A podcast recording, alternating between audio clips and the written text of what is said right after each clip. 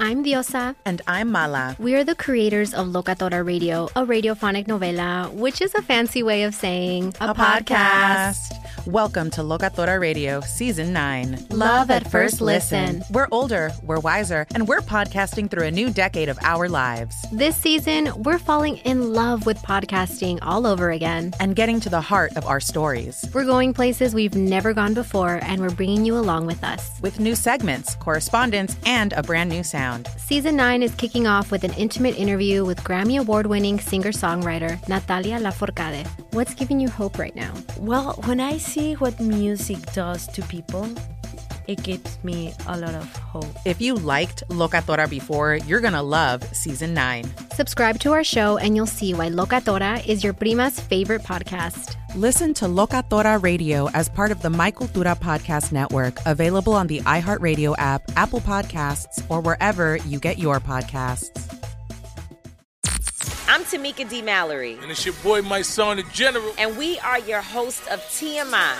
And catch us every Wednesday on the Black Effect Network, breaking down social and civil rights issues, pop culture, and politics in hopes of pushing our culture forward to make the world a better place for generations to come. Listen to TMI on the Black Effect Podcast Network, iHeartRadio app, Apple Podcasts, or wherever you get your podcasts. That's right. The Black Effect presents Family Therapy, and I'm your host, Elliott Connie. Jay is the woman in this dynamic who is currently co parenting two young boys with her former partner, David. David, he is a leader. He just don't want to leave me. But how do you lead a woman? How do you lead in a relationship? Like, what's the blueprint? David, you just asked the most important question. Listen to Family Therapy on the Black Effect Podcast Network, iHeartRadio app, Apple Podcasts, or wherever you get your podcasts. Welcome to Movie Crush, a production of iHeartRadio.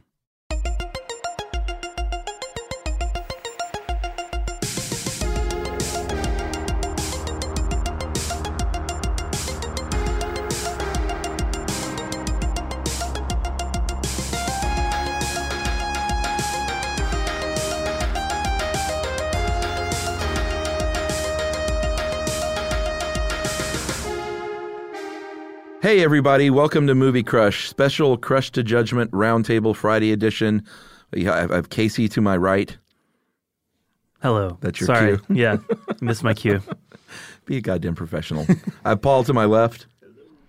And at the distant end of this rectangular table, I have Mr. Noel. Trying to reach out and touch you, Chuck. Don't touch me. Too far. Don't do it. Too far. Um, I did a funny thing a minute ago. I was in the kitchen to get a, a, refreshing beverage, and our lovely office manager was restocking the fridge to the left, and the door was open, and the fridge to the right, the door was closed. But I was looking at the left fridge and reached into the right fridge, thinking the door was open, and it was closed, and I my hand smashed into the glass like a bird hitting a windshield. wow. Um, yeah. That all happened just now? Just now. Wow. I'm okay. It's a roller coaster. It was a weedy little grab. You know, I wasn't. I wasn't that resolute. Oh, I know your grab. I know. it's not a firm grab. So before we get going on the lighthouse, uh, I want to chat briefly about your movie. Are you okay, Noel? Did sneeze. you just sneeze? It was just a little sneeze. That's fine. Uh, it was a weedy, weedy little sneeze. uh, I want to talk about Paul's movie. Paul made a movie, everyone, that we I believe we mentioned briefly, but it is actually out now on Amazon Prime. Nice. Uh, it is called Annie in the City. That is A N N E Y in the C I T T E Y. Just kidding.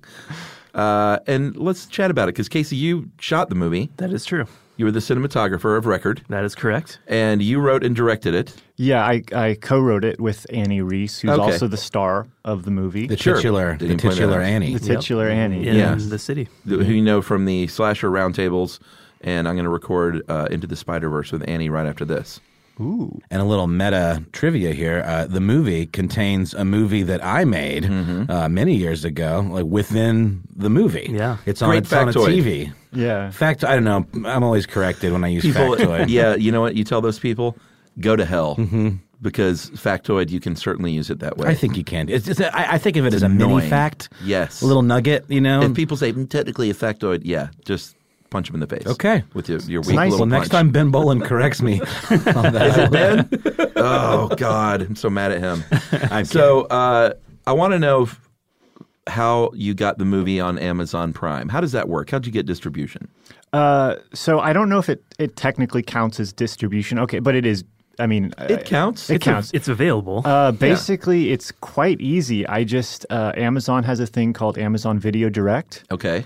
and you kind of if you have an Amazon account already, which I Mm-hmm. did, you basically sign up for Amazon Video Direct, Okay. and it allows you to publish videos on their platform. And you just have to sign up and Okay. give your sort of uh, your bank information. And if so, I have an LLC that I set up for making the movie. Right. That's separate separate from me personally. It's Right. an LLC just made for the movie, so I had to give that information. Okay. Uh, and you need all that information so the the money that you make, the profits you make off of the movie Through Amazon? through Amazon, yeah. Okay, and obviously they take a cut. I actually it doesn't. The they don't. Amazon takes a cut? Sure, yeah, yeah.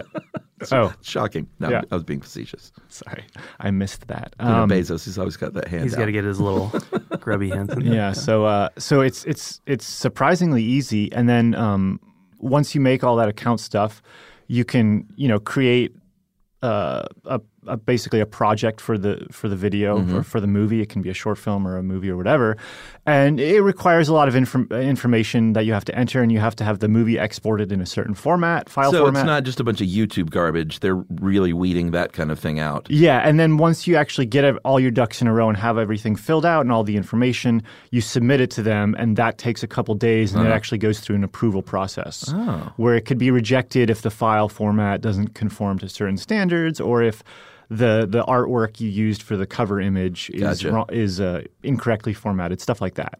All right, so you just got to have your ducks in a row. Yeah. Follow through on everything, Yeah. and you too can get your movie on Amazon Prime. Yes, yes. Very cool. And as far a- as like uh, promotion and stuff, that obviously be a separate Right. issue, right? Yeah. Yes, they they have like a, a guidebook where it's basically uh, here's how to promote your movie. Tweet about it with the hashtag Prime Video, or it's you know it's all you doing it yourself, you Right, know, unless course. you're a big studio. Right. Uh, so it's on Amazon Prime. It's free to stream if you're a Prime member, and it's $1.99 to rent if you're not. All right. So We'll go see check it, everyone. Yeah, check It's it out. really good. I'm just gonna go ahead and put that out there. Like, Thanks. it's really fun. It's really heartwarming. It's uh, it's got it's a cool story and it, and it's beautifully shot and uh, it's just a cool movie. Yeah, I told Paul that I I am watching it in pieces. Well, not in pieces, really two pieces, because uh, as soon as he sent that email the other day, it's like, oh man, I'm like I can't watch it right now. I said, but I got to see some of it because I got to get a sense of it. So I watched like the first 15 minutes before I had to get in the shower, and then I'm going to finish it up probably tonight. Nice. Cool. Thanks, and I liked man. what I saw. Annie's great. Yeah. She's so endearing as a human being, and that comes through on screen. Yeah, uh, and make sure, yeah, yeah, ask her about it when you record uh, Nope. your episode. Yeah, we'll talk about that for sure. Our buddy Chandler Mays too is in it, and he played. He does a great uh, turn as a uh, kind of a skeezy weed dealer. Um, which, I bet uh, that was a stretch. But- it's fantastic. if you, uh, to anyone listening, if you do watch it, please, I hate having to ask this, but please rate it and review it if you Yeah. feel so inclined. That even means if, a lot. Even if you don't like the movie, it it does mean a lot, and also just it does help with like discoverability and all Yeah, those sure. silly things to help the movie get seen. So I love it, Same man. as with the podcasts. yeah, Yep. same thing. the podcasts. Imagine you ask two people the same exact set of seven questions. I'm Minnie Driver, and this was the idea I set out to explore in my podcast, Minnie Questions. This year, we bring a whole new group of guests to answer the same seven questions, including actress and star of the mega hit sitcom Friends, Courteney Cox, You can't go around it, so you just go through it. This is a roadblock. It's going to catch you down the road. Go through it, deal with it. Comedian, writer, and star of the series Catastrophe, Rob Delaney, I shouldn't feel guilty about my son's death. He died of a brain tumor. It's part of what happens when your kid dies. Intellectually, you'll understand that it's not your fault, but you'll still feel guilty. alt rock icon, Liz Phair, That personal disaster wrote Guyville. So everything comes out of a dead end. and many, many more. Join me on season three of Minnie Questions on the iHeartRadio app, Apple Podcasts, or wherever you get your favorite podcasts. Seven questions, limitless answers. something that makes me crazy is when people say, Well, I had this career before, but it was a waste. And that's where the perspective shift comes that it's not a waste, that everything you've done has built you to where you are now. This is She Pivots, the podcast where we explore the inspiring pivots women have made and dig deeper into the personal reasons behind them. Join me, Emily Tish Sussman, every Wednesday on She Pivots as I sit down with inspiring women like Misty Copeland, Brooke Shields, Vanessa Hudgens, and so many more. We dive into how these women made their pivot and their mindset shifts that happened as a result. It's a podcast about women, their stories, and how their pivot became their success. Listen to She Pivots on the iHeartRadio app, Apple Podcasts, or wherever you get your podcasts. The Therapy for Black Girls podcast is an NAACP and Webby Award winning podcast dedicated to all things mental health, personal development, and all of the small decisions we can make to become the best possible versions of ourselves. Here, we have the conversations that help Black women decipher how their past inform who they are today and use that information to decide who they want to be moving forward. We chat about things like how to establish routines that center self care, what burnout looks and feels like, and defining what aspects of our lives are making us happy and what parts are holding us back. I'm your host, Dr. Joy Harden Bradford, a licensed psychologist in Atlanta, Georgia, and I can't wait for you to join the conversation every Wednesday. Listen to the Therapy for Black Girls podcast on the iHeartRadio app, Apple Podcasts, or wherever you get your podcasts. Take good care, and we'll see you there.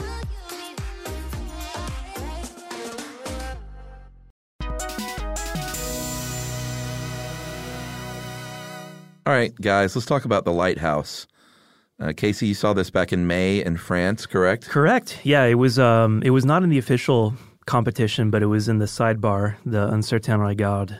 So, um, which is where they put a lot of kind of interesting, slightly more experimental stuff, and I think it fit right in. I, th- I thought I was going to play on the ha ha ha day. No, no, not surprisingly not. No. All right, interesting. Uh, do you feel like you're pretty fresh on it still? Well, that's the thing. I was going to try to see it again before we did this, and mm-hmm. it just didn't come together. So That's I'm right. I'm relying on my memory from May, and Yeah, you'll it- be fine. It's it's. I mean, it, I, I- it's. I feel like it's a movie that the plot matters maybe a little less than your average movie. It's it's more about the atmosphere and so on. So For sure. Noel, what, uh, when did you see it? I saw it um, on Halloween. Oh, Yeah. all right. Yeah, on Halloween. Halloween day, Night. Yeah, when that spooky cold weather came through It was just when, just so. Yes. Yeah, I got bet- out and tried to have a chat about it with my friends outside, and then Uh-huh. realized it was far too cold, and uh, we weren't going to continue our hangs indoor else, indoors elsewhere. So we parted ways. But That is pretty funny after a movie about true elemental human suffering, and you're outside and you're like, I can't talk about this movie. It's chilly. uh, and when did you see it, Polly? Uh, I just saw it last. Today's Wednesday. I saw it last Friday. Okay. I saw it in New York um, when I was there a couple of weeks ago. And boy, let's just get into it. I mean, a movie that, uh, you know, I, I, I was really interested in this one, A, because of Eggers, uh, Robert Eggers, and The Witch was so great and uh, original, I thought, but also because, and I've talked about it on the show before, but I wrote a Lighthouse movie, a period piece thriller, horror, not horror, more thriller, um, a couple of years ago that I tried to get money to make and sort of started and never never did it. But I was like, oh man, Eggers is doing a Lighthouse movie. I was like, I'm sure it's way better than what I was going to do, and it was. um, but it, it definitely piqued my interest because uh, I I was just like, why has no one written a great movie with the lighthouse as the primary setting? Because it forces uh, so many things upon you. Um, probably the most important thing is is isolation. Yeah. Yep. And which is a good foundation for a, I, I guess they're calling this on Wikipedia at least a psychological horror film. It's like a cabin fever movie, It's sort of in the tradition of like The Shining or something, where Yeah. you're holed up against the elements and you know you kind of lose your mind. Yeah, I didn't feel it was a horror movie. Did you guys? No, it's it's maybe unsettling is Yeah. the word more than horror, and also it, it definitely has some comedy in it. Oh, a lot of comedy. A lot of Yeah. comedy. It's you know? hilarious. I mean, sometimes. full on fart jokes. Yeah. Yeah. Throughout, which but, were but very. again, fun. I mean, the, the character, the old grizzled sea captain, you know, I mean, it's like the most stock character you could imagine. Yeah. Of course, that guy's farting all the time. Yeah, it it's, was it's pretty funny. absolutely on brand. You know, I mean, it doesn't. It, it is. It does make you giggle a little bit, but it doesn't come off as like completely uh, out of nowhere. Like it makes absolute sense for his character. Yeah, and it and it makes sense for the uh, Robert Pattinson's character to be like he's dealing with this asshole. He hates it. Yeah. and he's getting fucking farted in his face on top of it all. Yeah. It's sort of like the the stinky cherry on top. Just for the record, real quick, I just typed in Lighthouse movies, and uh, we've got Pete's Dragon. Lighthouse plays pretty prominently in there. Uh, a movie from 1999, a horror thriller called Lighthouse. Okay. Uh, uh, a movie from 1945 called Voice of the Whistler, which looks pretty cool. Um, then we've got The Light at the Edge of the World, which very much centers around a lighthouse. And my personal favorite, Horror on Snape Island from Snape. 1972. Um, I want to see all of these. Then you have another movie called The Lighthouse from 1998. Uh, it's a foreign film, so it's called Il Faro um, from Argentina. And then To the Lighthouse, The Fog, Hysterical, and Shutter Island. There was a lighthouse in I was Shutter gonna mention Island. that. Wow. Yeah. Shutter Island. My movie was called uh, The Graveshead Light because Cool uh, the the I should just tell people what it was because I'm never going to make it. Or you know what? Maybe we'll make it as a podcast. There you go. As a scripted Ooh, podcast. There you go. Yeah. That's cool. And that's the thing I wanted to point out too about this movie. Like it is just as sonically interesting as it Yes. is visually interesting. Like the sound design and the palette and It's the amazing. f- sparseness and the choices they make mm-hmm. on point. It's Yeah. So it just it lulls you into this weird fugue state almost while you're mm-hmm. watching it. And you start to almost feel that malaise and kind of confusion that the characters are feeling, which is neat. Because Yeah. quick setup. Two dudes, older grizzled sea captain and younger, uh, you know, new recruit kind of Greenhorn. Greenhorn going to this island, this rock as they call it, to do some maintenance work for a short period of time. I think it's meant to be two weeks or something like that. Yeah, and that's just like how they did it. They rotated people in and Right. out of stations and lights, and this was their whatever their next stop. Yeah, because it's literally a functional thing. This lighthouse is to keep ships from crashing. That's right. And so they have to, you know, make sure everything's functioning, do some maintenance work, some light repairs and roofing and et cetera. Painting. And that's what they're there for. Yeah, yeah, because the lighthouse gets beat up. You got to paint those things like once a year. Yeah. apparently. The seagulls. Be, be pecking. That's you know, the, the waters be seagull lapping. scene. Oh my god! Oh, All of the man. seagull stuff is phenomenal. Uh, there's a whole credit at the end of the movie that's just seagull crew. Yeah. and it's a huge list of people. I, Oh, I don't sure. know if it was a joke or not, but I don't think so. No, no, I think they had like wranglers. You had and- to, Yeah, yeah. yeah, yeah. Mm-hmm. for sure. God, the scene where he beats that seagull to death is fucking brutal. It really made me laugh when it when Yeah. that scene came up. Like Yeah. it's brutal, but it also is very cathartic when he just finally And there was kinda a bit of a tongue in cool and does cheek. I think. There, Yeah. Oh It's- yeah. I mean, parts of this movie seem like a black comedy. Yeah. it's weird. Absolutely. Yeah. I think the thing that's interesting though is there's a line that you don't even you can hardly tell when it gets crossed. Like even in that seagull beating to death scene. Yeah, it's comical and muppety looking at first, but then all of a sudden he's just holding this bag of guts and Yeah. you know black blood and stuff and then it becomes kind of disturbing. What Yeah. started off as funny, I think that's a good kind of microcosm of the whole movie. Yeah. You know what I mean? Because it's like it's funny until it's not. you Right. know? And then it gets real unfunny pretty quick, you know. Yeah, yeah. Um, I mean, let's let's talk a little bit, I guess, of just about the look, uh, and maybe some more about the sound. Does anyone know much about how they shot this? So they shot it on actual black and white 35 millimeter film, uh, double X that uh, Kodak makes, and they used lenses from Panavision, but they were lenses that there's one that's like 100 years old. I think I heard that. And then there's other lenses in the set that are like from the 1940s.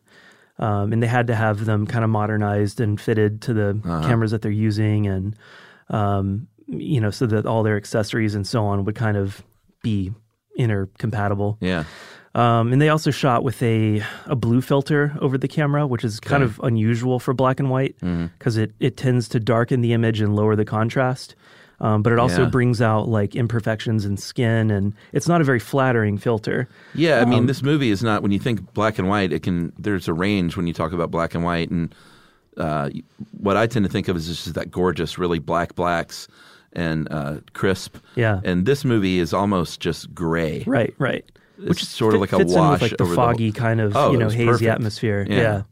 And so, um, yeah, and they um, they shot in a very kind of unusual aspect ratio, one point one nine to one, which is almost square. Yeah. it's it's a lot taller than we're used to seeing. Right, and he Um, did that because of the lighthouse. So yeah, because of the lighthouse, and also because a lot of kind of early cinema was shot closer to that aspect ratio. I really liked this aspect ratio. I thought it was cool. It's yeah. I mean, I love I love people. I love seeing films that play with um, you know aspect ratios that we don't see all the time. I think uh, Wes Anderson for the hotel movie did that, right? It's four by three, but yeah, clo- Okay. close enough. I mean, he's he's got like two three five and four by three, and Right. He's there playing might be one six six in there somewhere. Yeah.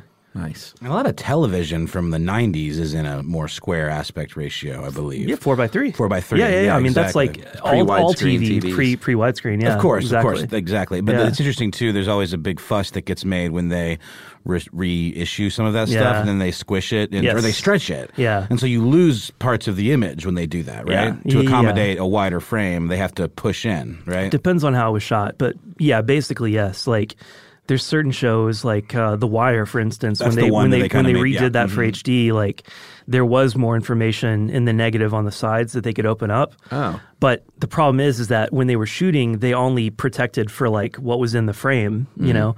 So there's like stands and you know Ah, cables see. and that Mm. they had to paint out in CGI to like Oh, interesting. redo that show basically. And you know, a lot of purists, myself included, were kind of like, I wish you had just done four by three because that is like that's the show I watched, you know. Right. But I mean, it looks good in sixteen by nine too. Yeah. Well, this movie looks great, uh, and it's just so like um, so realistic. And and I know that they, he, I mean, he put these guys through a living hell. And Robert Pattinson uh, was talking about basic, like for all intents and purposes, at times it felt like they were living in the 19th century. You know, on set. Sure. Because they were there. You Yeah. know, they were in a remote location. You, Like you know, Nova Scotia, I think. yeah, you can't fake that shit. And Right. the weather was really brutal. Yeah.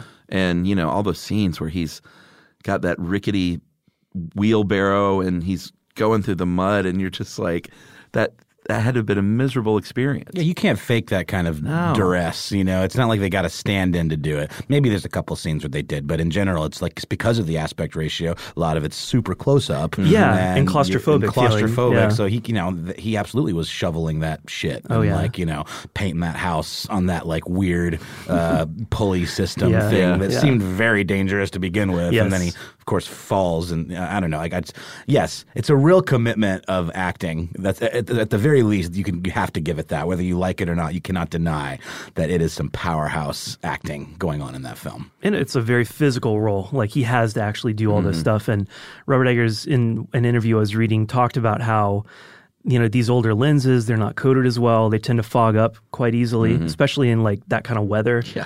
So there were numerous takes. I think he said one scene they had to do like 25 takes of uh, Robert Pattinson walking into the water. Oh, And wow. uh, you know, with the waves and everything, and um, they had to do that like twenty five times, just because they kept having problems with the lens fogging up all the time, and so a take would be perfectly good except for that, and they had to do it again. And didn't Pattinson kind of lose his cool with him a little bit on Oh, that? sure, yeah, I, I saw a thing where he I was think- saying, at least in yeah. an interview, that he wanted to punch him or that he almost punched him. Because they were, I think, blasting him with a hose at some Yeah. point to get him wetted down properly for, I don't remember exactly. Yeah. I don't think it was a fun shoot, guys. well, it's so it's so dirty and grimy and gritty, and just Yeah. like it feels like for the entire duration of that shoot, they probably didn't feel like they ever got clean. You know, No. it just kind of wears on you after a while. I wonder where they stayed. That's a good question. Yeah, I don't know. I mean, it couldn't have been too close to any amenity. you Right, know? right. I wonder if they just rented some houses nearby or something. Yeah. Yeah, probably. Uh, this is the kind of movie where like the acting is so good and it's just two of them. It's almost it almost feels like you wish you could give them a joint Academy Award or something. It's for like best, you know, Best duo, best like head to head. I mean, you know? uh, there's one is not a supporting actor. I mean, they're both the lead actors. Yeah. I would like to see them both get nominated for lead actor. You know, for the Oscars. I think if you had to pick one, though, I, I would say Defoe. Really? Yeah, just Yeah. because like he gets all these amazing monologues. He gets more dialogue than I mean, I think Pattinson's physical performance is probably a little more intense. Yeah. But like as far as acting, you know, like and delivery, Yeah, Defoe, really just chews it up here. crushes it, man. that curse that he does is a scene where he, he he smites Pattinson's character with this insane curse and all of these horrible things that are going to happen to him, all because he says he didn't like his cooking. Yeah, that was great. he goes, he didn't even like me lobster, not even me lobster. You're fond of me lobster, ain't you? Yeah, it was hard not to think of the uh, the Simpsons sea captain. Oh yeah, yeah. yeah, I mean, it's totally that character. Yeah. Um, there's a lot of chamber pot stuff. There's a lot of gross human waste. Mm-hmm. Um, there's a lot of uh, sort of old seafaring, and I know Eggers and his brother wrote this. They did a lot of really good research on just sort of the superstitions of of the life of a lighthouse keeper. Yeah. And there's there's all these like vintage lightkeeper diaries that that they were reading. Oh, really? To to actually pull not so much like entire lines of dialogue from, but certainly like turns of phrase and vocabulary and so on to kind of inhabit that voice. Um, so Which they are- did on The Witch too. Yes, yeah. Even I think even more so on the Witch in terms of like there are there are lines and you know exchanges in the Witch that kind of come straight from some some of these primary period sources. But this one it was more like they just kind of wanted to capture that spirit and style of the matter of speaking. But the dialogue itself is more of like an invention of uh, Eggers and his co-screenwriter, his brother. Yeah. Is this a movie you like? It's a weird question, but Yeah. like, so you know we've we've been talking a lot about the great technical achievements of this movie Yeah. Acting cinematography sound design which are all stellar but i i so far me personally i haven't had much to say on it because i i personally did not like the movie that much oh really? i was very lukewarm on it i felt like it was a movie in search of a purpose to exist Oh. in that all of these technical aspects are great. Mm-hmm. Can't deny it. But I was also kind of like, what's the point? And, and I'm not saying that a movie needs to have some great, deep thematic meanings to have any value to me, but it just wasn't enjoyable enough for me to really Right. get much out of it. It, I don't know. Like after the first probably 40 minutes, I actually found the movie a bit tedious Mhm. to watch. And at the end, I was kind of like, eh, okay. Right. That's just me personally, you know? Well, here was my take: is it's not enjoyable in the sense that you go to a movie and sort of have that familiar experience of a hero's journey or a uh, the character who's overcome something in the end. Like it, it, it eschews traditional film narrative so much that it's it feels almost borderline an experimental film in a lot of ways and an exercise in sight and sound and making an audience uncomfortable because it's not very plotty. I mean, there's not a lot happens. But to what end? To what end of all that stuff? That's my question. I think I think Eggers is playing with a different deck of cards than other filmmakers. Mm-hmm. I don't think he's making movies. I mean, The Witch was a little more traditional, but this was like he's out there, man. The Witch also wasn't a particularly pleasant film. It's You more know? the the Yeah. witch. The witch kind of, and, and Eggers has talked about this that when you made the witch, he made it in this kind of almost deliberately austere, heavy, like serious art house kind of tone. Mm-hmm. And for this, he wanted to bring in more silliness, more humor, Mm-hmm. you know, to kind of stand alongside the kind of austere look and feel of it. And for me, I think I was expecting more of the tone of The Witch or something where it was going to be a little bit more like just straight laced and kind of Yeah. heavy the whole time. Did you Um, like it? Nah, I was like, I was mixed on it. Okay. And, uh, I, you know, like Paul said, like everything about it from a technical standpoint, the mm-hmm. performances, the way it looks, the way it sounds, is all you know top notch and clearly the work of like an extremely talented filmmaker mm-hmm. who I think is going to you know give us many many great films probably over the course of his career. This one did feel a little bit like I was kind of at the end left wondering like what was the point of all that sort of. Oh, okay. And so it's you weird had the be- same take then. It's weird To because what end? I I like um I mean I like certain movies like um you know uh, somebody like uh, Nicolas Winding Refn when he Mhm. makes a film like The Neon Demon, which is very much style over substance, which is also maligned. Yeah, yeah. A lot of people dislike that movie. I tend to like that movie a lot. Um, so, As do I. I so, so it's so it's not it's not just that you know I think that the film has to have some like greater significance or something for me to like it, but it, yeah, just I, I reached that same point like 45 minutes an hour in where like there was just one too many like long monologues to camera single take kind of Uh-huh. like these bravura acting moments where it's like okay they're doing an amazing job of performing right now i just don't know from a from a kind of larger filmic standpoint like what it's doing what what it's driving at Yeah, I think he was almost just trying to do an experimental film where he's like, let me see if I can put an audience through, make them feel something like these characters are feeling. Because there is a little bit of that, like, oh man, like, please let this end. Yeah. Yeah. you know? I, I I do think too. I personally, I wish he would have embraced the silliness and humor even more. Mm-hmm. I guess this is what I'm saying. I wish they had more fart jokes, right? because those moments of uh, at least levity, at least made me enjoy myself while I was watching it. Mhm. Because otherwise, it's so austere and s- it, it has this feeling of take this movie seriously. You know. Uh, that I wish he would have embraced that silliness a little more. Okay. yeah it is it is almost like an over the top almost cartoon version of what we think of as like an art film in terms of just Yeah. the black and white the severity of it and everything Mhm. you could you could very very easily tweak it to be almost like a sketch about you know what these films are like Did you like it, Noel?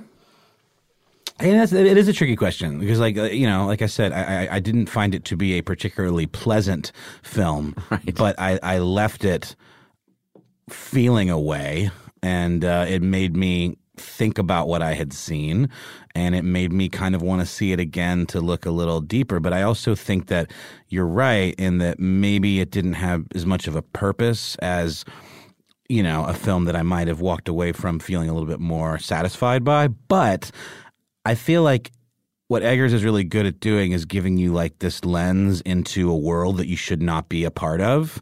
And that in and of itself is an accomplishment to me. So like The Witch, again, also pretty light on plot. Plot is sort of second secondary. It's more about the experience of like witnessing this transformation and these this family's kind of deterioration, mm-hmm. you know, in this isolated state. This movie does the very much the same thing. You know, it's about seeing these two men kind of lose their mind in real time, but then you start to kind of be a party to that madness because you start losing the sense of time and how long have we been here and you know that disorientation that I was talking about at the top of the show which a lot of it has to do with the sound design and the foggy vibes of the whole thing. Um, but to me this movie is about witnessing like the creation of a myth. Like if you think about all those sea shanties and all of those like tales that they got from the lightkeepers journals and stuff to me this film is actually witnessing what that might look like. Like a, a myth or a parable or like some kind of like you know even like a bible story that- Yeah. that, that then is like regurgitated and turned into all this lore or whatever to that to me is what it was and i think that's fascinating Yeah. Well, he definitely likes to to do that deep dive into like a period. And um, I mean, he has like a kind of a set design, costume design background, I believe. Robert Eggers does. Oh yeah. So he's he's extremely hands on with all this stuff. He really likes using, you know, the actual materials and everything Right. authentic. And um, he, he's very very dedicated to to small details like that. And for him, I think it's it's sort of like the sum of all that research that kind of creates this feeling of just being immersed in a period and authenticity and and, Yeah. and all that. Which you know, again, I, I think is great. Um, I just wish that from a like a screenplay standpoint. Like for instance, you know, the the witch I thought actually had a lot more going on thematically Mm-hmm. um, that you could kind of sink your teeth into afterwards and would kind of reward multiple viewings. But So more satisfaction out of The Witch, it sounds like. for me, yeah, yeah. Even even though it's weird, I I'm not a big horror guy, so Mm-hmm. just the experience of watching The Witch, I guess, isn't wasn't that enjoyable for me. Uh-huh. But I think I liked The Witch more. Are you saying you were scaredy pants?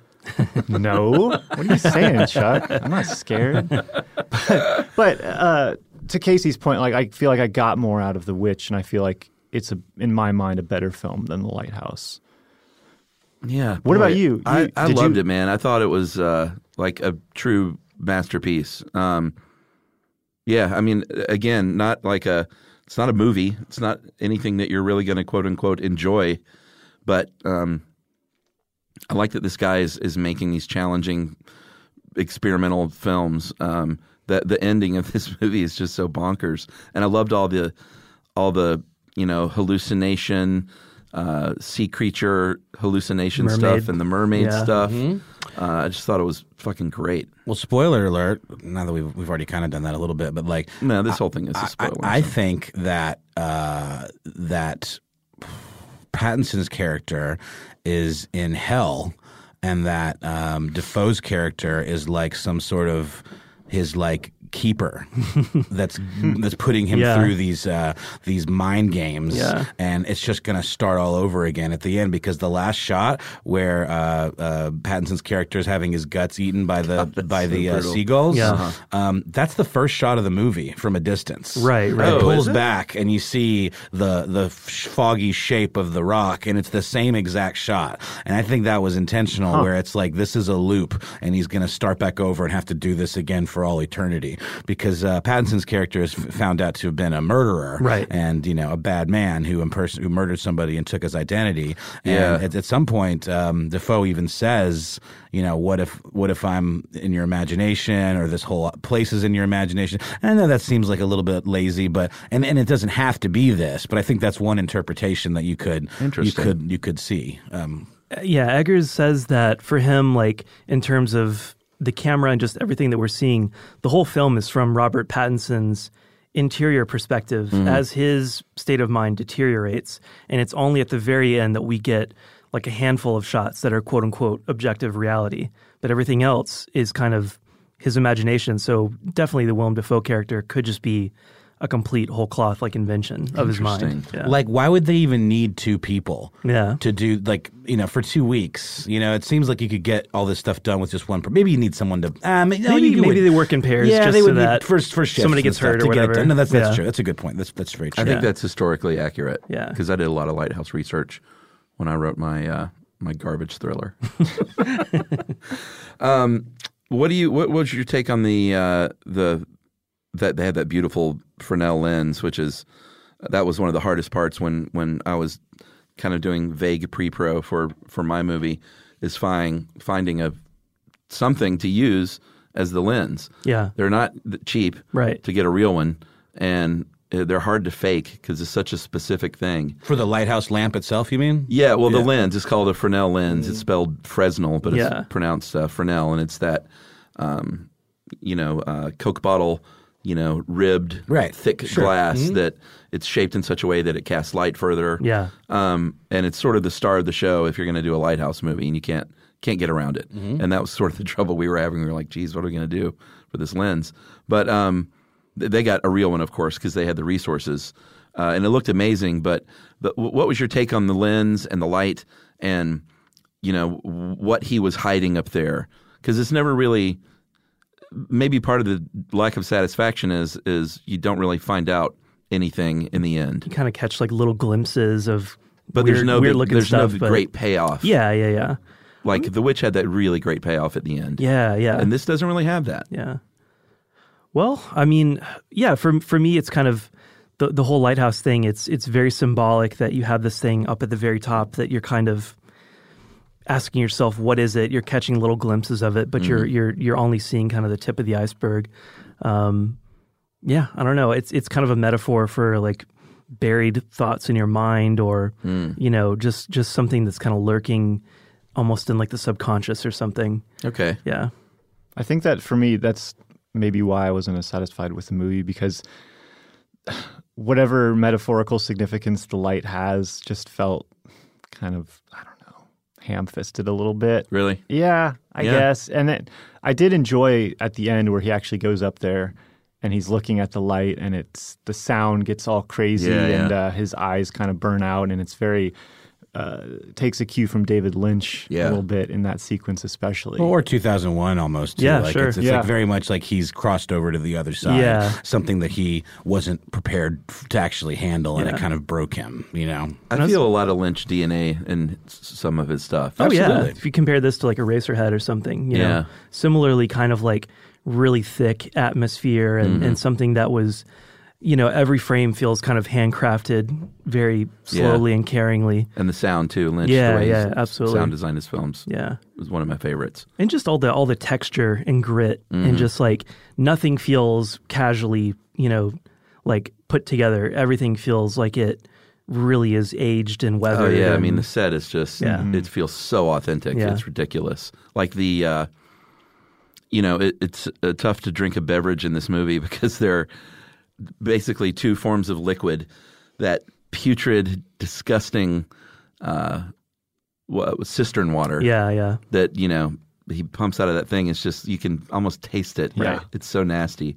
And then the firewater alcohol that Willem Dafoe is just consuming, like you know, pounding. Yeah. And you know it's going to go bad. Like Robert Pattinson's not drinking for a reason, and when he finally makes him drink out of those, you know, you can even hear the the rusty tin mugs. Mhm. You're like, oh man, this is not going to end well. Yeah. Oh, and then he devolves into they run out of the fire water and he starts drinking straight kerosene. Yeah. yeah. Well, then they find uh, they think they find more provisions at one point because uh, you know they're kind of stranded, not kind of stranded. They're exactly fucking stranded. Yeah. And what they find is just more booze.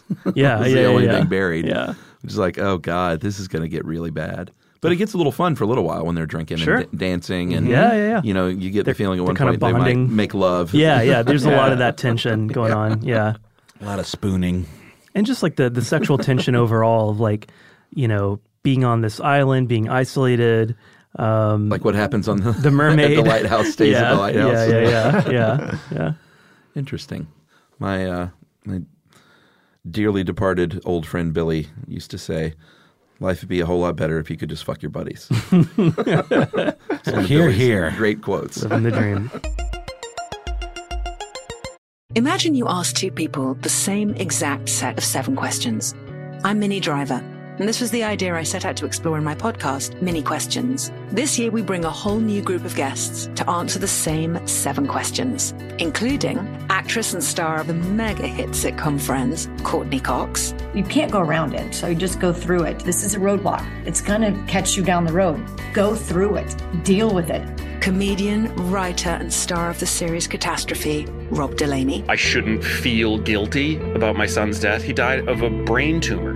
It's part of what happens when your kid dies. Intellectually, you'll understand that it's not your fault, but you'll still feel guilty. alt rock icon, Liz Phair. That personal disaster wrote Guyville. So everything comes out of a dead end. and many, many more.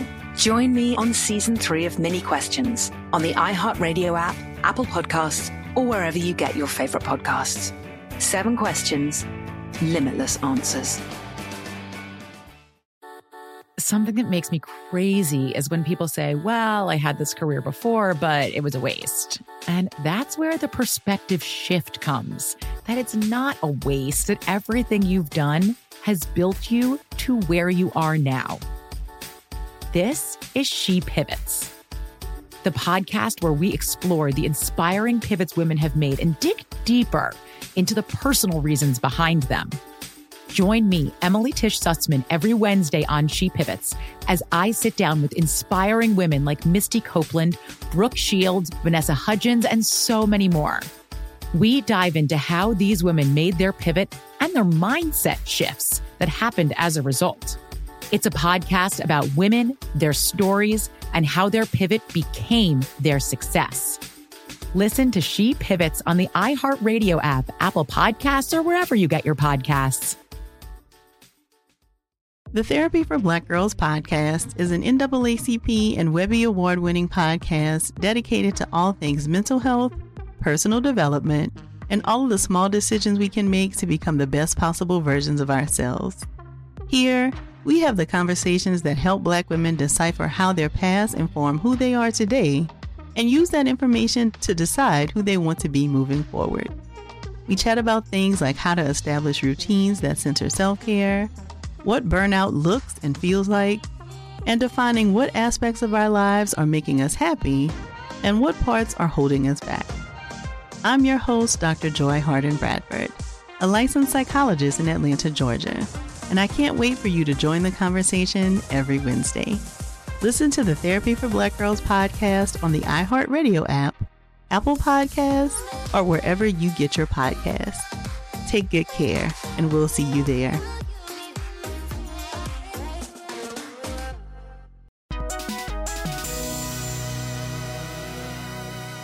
Yeah, no, I I, I loved it. Uh, yeah, I I want to see it again. I very much want to see it again because I saw it. Uh, I'm really bad at seeing nighttime movies. I get a little sleepy, and this one it, it's very conducive to that because it does have this drony foghorn. Did you fall asleep? No. Did Just- you fall no, asleep? Yeah, I I, I, I might have dozed a- Okay. a couple of times, but I, I, then I was you know jarred awake by some crazy shit happening. You know, and Casey, I think you had a sort of similar I, experience. yes, I had. Did you fall asleep? This is well. This is why I wanted to see it again because when I saw it, the day I saw it, it was probably my third or fourth movie that day, and it was like a 10 p.m. screening. Uh-huh. So I was also like fading, kind of on and off. Did you fall throughout it. asleep?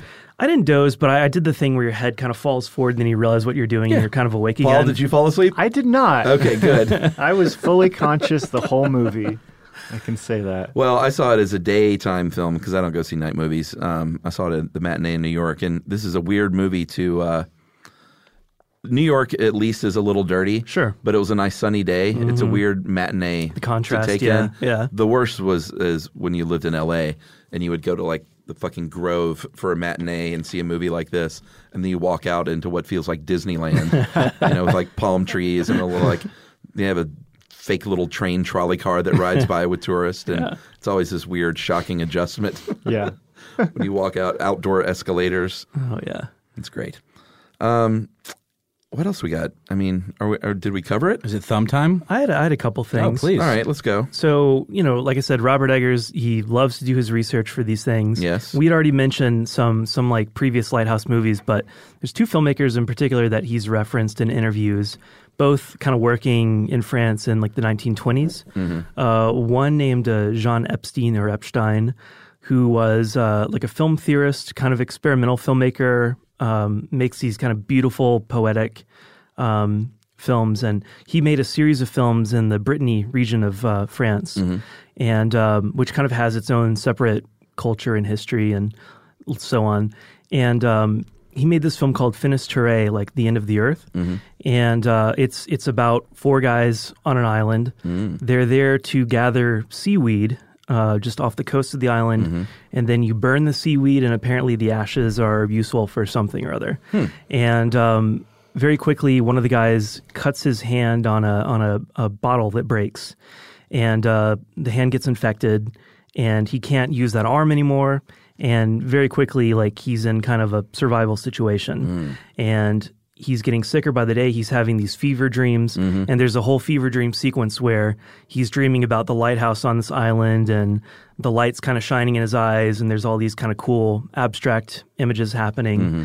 Um, very clearly, I think, uh, an inspiration for this movie. Yeah, it sounds like it. And uh, and eventually, there's there's like a whole rescue that happens to kind of get him off the island. And What year very- was this? Nineteen, I think nineteen twenty nine Oh, is when he made this. It's an interesting, interesting movie because he he does this thing where he cuts away to these close ups, and oftentimes those close ups are in slow motion. Mm-hmm. It almost feels like Peckinpah or something, but it's like 40 years before Peckinpah did it in The Wow. Wild Bunch. So very, very innovative, cool filmmaker. There's also like a lot of handheld in that movie, which you never saw in 1929, Mm-hmm. Yeah. hardly. Um, and then also it's it's it's almost like half documentary, half narrative because um, it's shot all with people that are native, like that live on those islands, Right. And um, they're, they're non actors, and they just have these amazing faces. And of course, it's a silent, so they don't have to deliver dialogue or Right. anything. So it, it works pretty well. That's one of the filmmakers he referenced. Then the other one, uh, another French filmmaker of that period, Jean Grémillon, who um, made a film called uh, The Lighthouse Keepers, Mhm. which again is uh, you can actually find it on YouTube. There's a really terrible quality copy on YouTube because it, it doesn't really have a modern day available version. Oh, it's from like the twenties. Right? Yes, I- yeah, yeah, that was yeah. that was another one on the lighthouse movie Yes, list that exactly. I saw. It's Just a father and a son. yeah in a lighthouse Yep. situation. and yeah. so you know i, I think it's I, I, I do like that he is so dedicated to doing his research doing his Mhm. homework and um, i mean i think he's going to make a, a number of great films you know Sure. I wonder what he's gonna one do is- next. well th- his, his, so his next one Oh, does he already know? well he, he was trying to keep this under wraps but some details leaked out so it's called the northman uh, it's a viking movie of course set in is. like the 10th century i think Man. I think Dafoe's going to be in it again. Um, and I don't know too much else of the plot details. I think you can find kind of like a, a little summary online, but Eggers was kind of like peeved that the details That kind of leaked? slipped out. Yeah, Oh, yeah. interesting. A Viking movie. That really does not surprise me. Yeah. No. Sounds right up his Seems alley. perfect. Yeah. Are you going to hate that one too, Paul? We'll see. we'll see. We'll crush to judgment when it comes out. Boy, Pattinson is just he impresses me more and more. Yeah. Um, it's uh, it's a shame that I think there are still people that think of him as the Twilight guy. Yeah. Because he's just left that in the dust. I don't know those people. Is one of the great actors He's of his generation. He's incredible. Good He's Time was really one so of my favorite uh, Yeah. movies of that year, if not. Of He's got the last goods. few years. And he's going to be the next Batman. Yeah. Yeah. He's got that jaw. I, I got to say, I'm excited for it, even though I'm not. I'll, I'll go see every Yeah. Batman ever. I mean, who am I to say? Nah. I'm happy for the guy's payday, but I'm also kind of just over shuffling of the Batman, the Batman. You know. Mm-hmm. Well, I'm excited because he'll make a lot of money on Bat- Batman, and hopefully that allows him to do more interesting projects. Yeah, that's a good. yeah. He seems to be intent on doing interesting projects. Like Oh, yeah. everything he's been in lately Yeah. has been Cosmopolis, Good Time, uh, High Life. High Life. High Life. Yeah. yeah. Like he's he's He worked with uh, James good Gray, choices. Lost City of Z. Yeah. I mean, he's Oh, he's haven't made seen that. he's Was made good? like I thought it was okay. It was Yeah. it was probably my least favorite James Gray movie so far. what Um, else did he do? Gosh, um, Little Odessa, The Yards, um, We Own the Oh, Night, Two Lovers, The, The Immigrant, Immigrant. and the new one, Ad Astra. Ad with Astra. Brad yeah. Pitt. Yeah, Oh, I haven't seen that yet either. yeah. I got some work to do. So, uh, all right, I guess let's rate this puppy. Um, what do we do? Noel thumbs? Yeah, we do thumbs. One to five thumbs? One to five thumbs. Uh, Casey, let's start with you. Um, I'm gonna say three, three out of five thumbs. Three for thumbs. me. Yeah. Okay. Noel? uh, I'm going to do four point five thumbs. Oh. No, four thumbs. Okay. Okay. All right. 2.5 thumbs. 2.5 thumbs. Just a regular human with an extra little. Little nub or something. Yeah. Um, what do you call it when you have a like a, a little bit of a tail growing? What's that called? Uh, I'm not sure, Chuck. I'm sure there's a word for it. Atavism? Maybe. Maybe. Maybe. Uh, I'm going to give it. Geez. I mean, I'm going to give it. I'm going to give it at least. Yeah, I'm going to give it four and a half thumbs.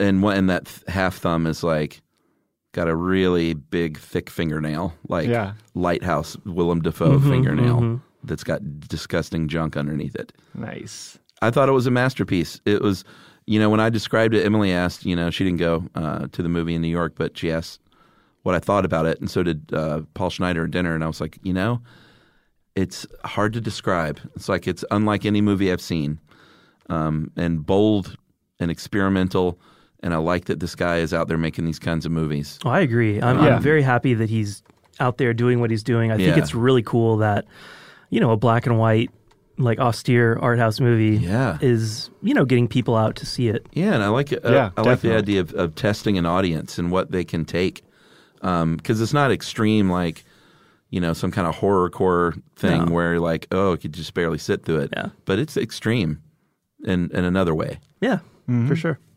All right, how many thumbs is that total? I can't do math. Let's see. I gave uh, Yeah, You get four and a half. four four right? point five. No, I, I did it a Oh, solid you, four. you downgraded. That's right. Yeah, down, so, so, four eight and a half, nine and a half, ten and a half, eleven. I had three, so uh, 14 and a half, something like that. All right, 14, and 14 then and a half. divide that by four. And what's our average rating? Oh, God, Chuck. Go see it, everybody. Three, three point something. bunch of dumb filmmaker types who don't know math. uh, all right, thanks, dudes. Uh, like these roundtables. Yeah. We'll, we'll get another one going here because uh, there's a lot of good movies coming down the pike. Obviously, I think uh, The Irishman end. has got to be on the short list. Yeah, let's do that. It's easy for us all to just watch at home because it's well. No, actually, it doesn't come out on Netflix till the new year. 27th, I think. Comes Oh out no, no, that's right. That's right. here in. Atlanta. yeah. Comes November? out This on Friday. Friday. This Oh, Friday. okay. Yeah. Yeah, we should make a point to see that one in the theater. I think. I'm I'm going to be there day one. Well, I know you are, Casey. Yeah, too. You're going to be running the film through the projector. That's true. that is true. Think not it's really going to actually be film. No, it's going to be a DCP. Yeah. He's I gonna think hit there- the I think there's, to there's hit like play. some some Yeah. prints that might circulate, but no, it'll be DCP. DCP all the way, guys. all right, thanks, dudes. Thank you.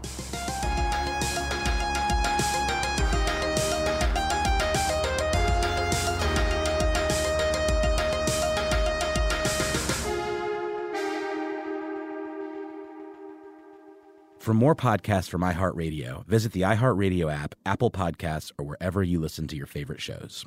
I'm Diosa. And I'm Mala. We are the creators of Locatora Radio, a radiophonic novela, which is a fancy way of saying a, a podcast. podcast. Welcome to Locatora Radio, Season 9. Love at First Listen. We're older, we're wiser, and we're podcasting through a new decade of our lives. This season, we're falling in love with podcasting all over again and getting to the heart of our stories. We're going places we've never gone before, and we're bringing you along with us. With new segments, correspondence, and a brand new sound.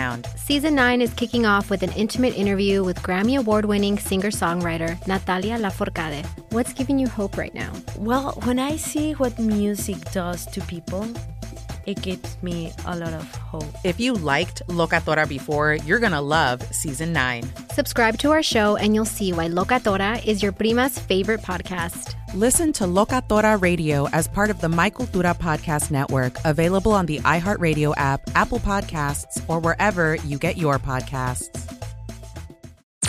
I'm Tamika D. Mallory. And it's your boy, Mysonne, the General. And we are your hosts of TMI. And catch us every Wednesday on the Black Effect Network, breaking down social and civil rights issues, pop culture, and politics in hopes of pushing our culture forward to make the world a better place for generations to come. Listen to TMI on the Black Effect Podcast Network, iHeartRadio app, Apple Podcasts, or wherever you get your podcasts. That's right.